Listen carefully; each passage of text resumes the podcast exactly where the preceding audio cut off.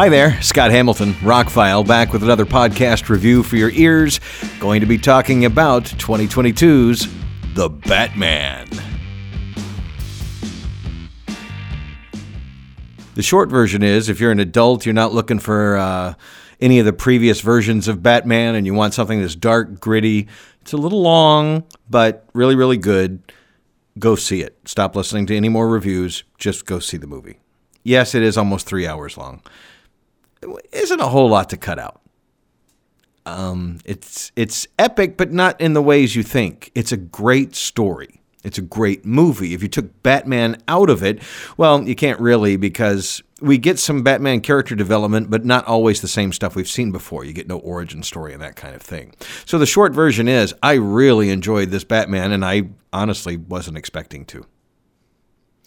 So the longer version to get into it, first up, um, it's really weird to do this podcast right now. It is about 4:15 in the afternoon here in Alaska and we're it's March and we're getting into spring.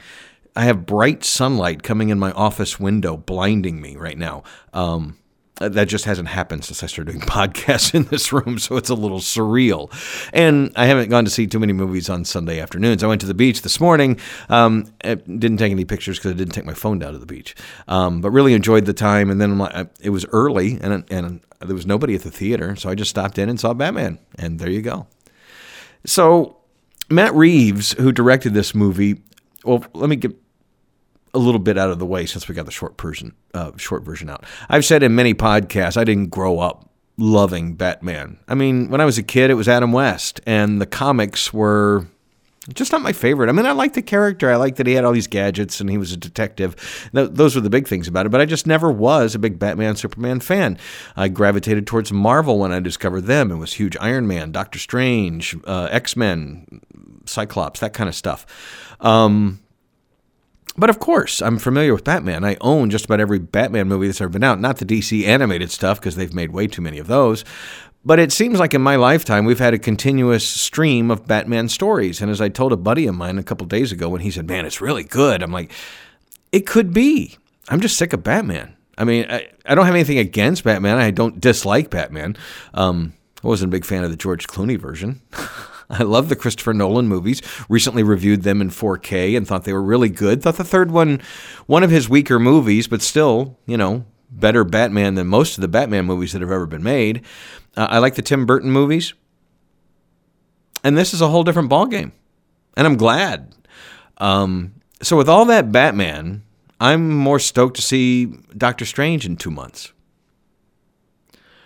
But I wanted to see this before too many spoilers got out there, before everybody else was talking about it, and I couldn't, you know, I'm a movie guy. I got to go see movies. So, yeah, I really wasn't looking forward to this. Everybody's like, the trailers look so good. And I'm like, it, it does look good, but it's Batman. I'm just, I'm Batmaned out pretty much. And Batman is still like the number one selling Funko Pop and the number one toy with kids. And, and no matter if the Batman movies are good or not, he's going to be around forever. So, I don't have a thing against Batman. I've got a buddy who just, several buddies who just love Batman. They are Batman, you know, and that's great. I, I would be Doctor Strange if I could do magic and stuff. But anyway. So Matt Reeves, who I, I, I he came up kind of with J.J. Abrams. Um, he worked on the Cloverfield movies. He did the American version of Let the Right One In, and that was the first time I went, wow, okay. If a director can remake something and make it his own or make it better, that's really hard to do because the first time is is art supposedly, and to recreate that in any way, shape, or form, you really. I respect remakes that take their own way about things. And his version of Let the Right One In is not radically different from the Swedish version or the book. I read that book. He just made it better. and I, it's a really good Swedish director that did the original version. And he did the same thing with Planet of the Apes. His Planet of the Apes movies are great. He did War of the Planet of the Apes. Dawn, I mean, he worked on all those movies. That, that was kind of his project. You take the Planet of the Apes movies and you make them not only watchable, but really good, thought provoking, intelligent sci fi. He did it. So I wasn't thinking about any of this when I heard that Matt Reeves did this. I'm like, oh well, I, I, you know, he's done good with everything he's done, and all this stuff about it's going to be a different Batman, it's going to be a detective, and it's going to be close to R rated, and and okay, and Robert Pattinson, okay, I don't have, he's a really good actor. I didn't see all the Twilight movies. I gave up after like the second one.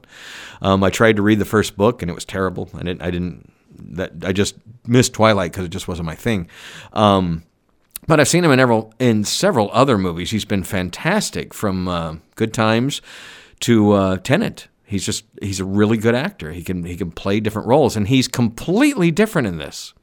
If you think you've seen Robert Pattinson, I mean, watch The Lighthouse and then watch this. It's not even the same guy, you would think. So he's great in the role. I like that we don't have an origin story. We hear about it, and it's still, that's part of the, the psychological damage, obviously, but we don't have to see it again, which is great. Although we see the Riddler, and I'm, I'm not going to spoil anything that you don't see in the trailers. Even though we see the Riddler in a mask and stuff, you really don't know who he is till towards the end of the movie. Colin Farrell, you wouldn't even know Colin Farrell was in this movie if they didn't tell you. He's amazing. He just disappears into this role. Yes, it's a lot of makeup and special effects, but he's amazing. With with all that and still being able to act.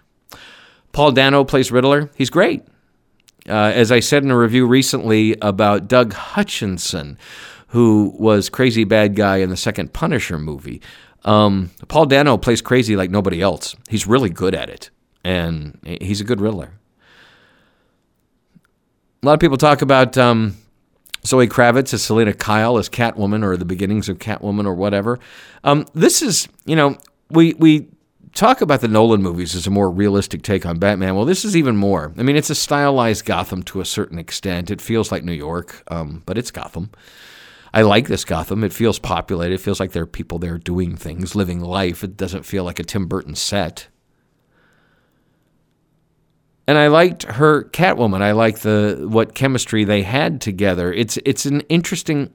These are damaged people doing interesting things. That part of it is interesting. The the whole fact that it's a detective story that takes place over three hours, and you really don't know the answer until the end.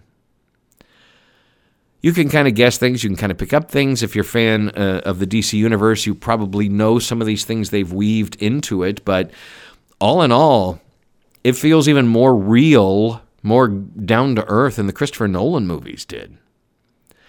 Just a different feel.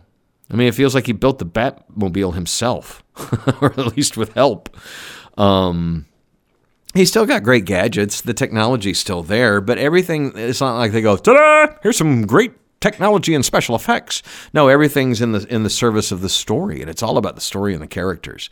And so he whips out something he can use for this. It's like playing. It really felt like the Arkham Asylum games, the Batman Arkham games. Um, a lot of finding clues, and he would see things and walk away from it. Then other people would go, "Oh, that must be important," because he looked at it, and then later you would find out what he was looking at and why. Um, Oh, that's really good. Andy Serkis is Alfred. I thought he was a good Alfred, different Alfred. Um, people will talk about there's a big info dump, and it's an Alfred info dump, and I guess you kind of have to have it. I felt that scene uh, was one of the weaker scenes, although it's incredibly well done. I thought there's another info dump kind of scene later on in the movie that it, it's really good. I, I don't have any complaints about the movie, even the length. I did get up and go to the bathroom at one point, but that's what you get when you get the large soda with the large popcorn deal. and and it's normal movie time to be over, right? But the length didn't bother me. Um, the story intrigued me. The first 20, 30 minutes, you think you know what's going on. You get a different kind of Batman, you get a different kind of Batman movie, and then you're in for the you're locked in. It's it's really interesting. Um, this is kind of how I imagined Batman back in the day.